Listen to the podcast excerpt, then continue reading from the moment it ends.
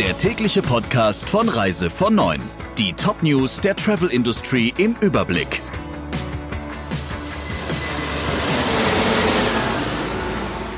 Mit Ursula Lampe. Schönen guten Morgen. Wie geht es weiter in Sachen Gutscheinabsicherung und Kreditfonds? Das ist nach wie vor unklar. Der Bundestag hat sich mit einem entsprechenden Gesetzentwurf zum Pauschalreisevertragsrecht beschäftigt und ihn an den zuständigen Ausschuss überwiesen. Mit dem Gesetzentwurf soll laut Bundesregierung eine Regelung geschaffen werden, die es Reiseveranstaltern ermöglicht, Reisenden einen Gutschein im Wert der erhaltenen Vorauszahlung anzubieten, statt den Reisepreis sofort zurückzuerstatten. Dieser Gutschein soll von staatlicher Seite zeitlich befristet abgesichert werden und könnte dann nach Ende der derzeitigen Reisebeschränkungen eingelöst werden. Allerdings sollen Reisende nicht verpflichtet sein, Gutscheine anzunehmen. Entscheiden sie sich dagegen, haben sie unverändert einen Anspruch auf Rückerstattung ihrer Vorauszahlungen, heißt es. Bei Erstattungen und Nachhaltigkeit setzt Studiosus ein Zeichen. Der Marktführer bei Studienreisen hat bisher wegen der Corona-Pandemie 30.000 Reisen abgesagt und allen Kunden ihre Anzahlungen zurückbezahlt.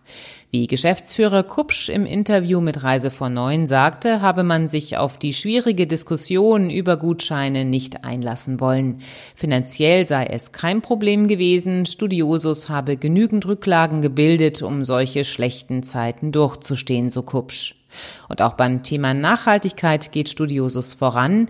Ab 2021 sollen alle Reisen inklusive der Flüge kompensiert werden, und zwar nicht nur das reine CO2, sondern alle Treibhausgase, die durch die Reise verursacht werden. Gilt die Lufthansa-Rückfluggarantie nicht für alle Kunden? DRV-Verbandsvize Hieke sagt Ja und fordert, dass keine Kunden außen vor bleiben dürfen. Mitte der Woche hatte die Lufthansa ihre Rückfluggarantie für europäische Ziele, die ohne Aufpreis in die Ticketpreise integriert werden soll, erläutert. Doch laut des Vizepräsidenten mittelständische Reisemittler im Deutschen Reiseverband gelte dieses Versprechen nur für Buchungen über direkte Distributionskanäle. Hike fordert deshalb auch alle anderen Buchungswege und Vertriebssysteme mit einzubeziehen. Ein solch elementares Sicherheitsversprechen an den Buchungsweg zu knüpfen sei schlicht erbärmlich, so Hike wörtlich.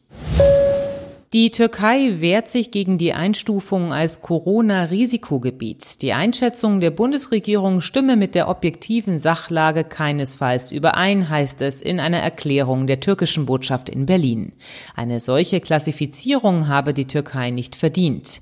Das Gleiche gelte für die Reisewarnung, so die Botschaft gegenüber der DPA. Viele EU-Mitglieder seien von der Pandemie weitaus stärker betroffen. Zudem sei laut WHO-Statistiken die derzeitige Zahl der Covid-19-Fälle in der Türkei viel niedriger als in vielen EU-Staaten. Die Bundesregierung hatte die Türkei zusammen mit 130 weiteren Ländern als Corona-Risikogebiet eingestuft. Für das Land gilt damit weiterhin eine Reisewarnung. Zudem müssen Rückkehrer damit rechnen, dass sie für zwei Wochen in Quarantäne müssen.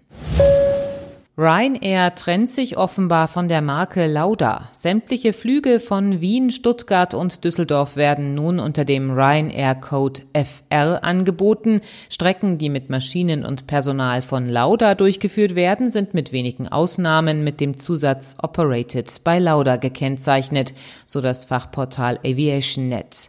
Hintergrund ist nicht zuletzt ein langanhaltender Streit zwischen Personal und Geschäftsführung des österreichischen Ablegers.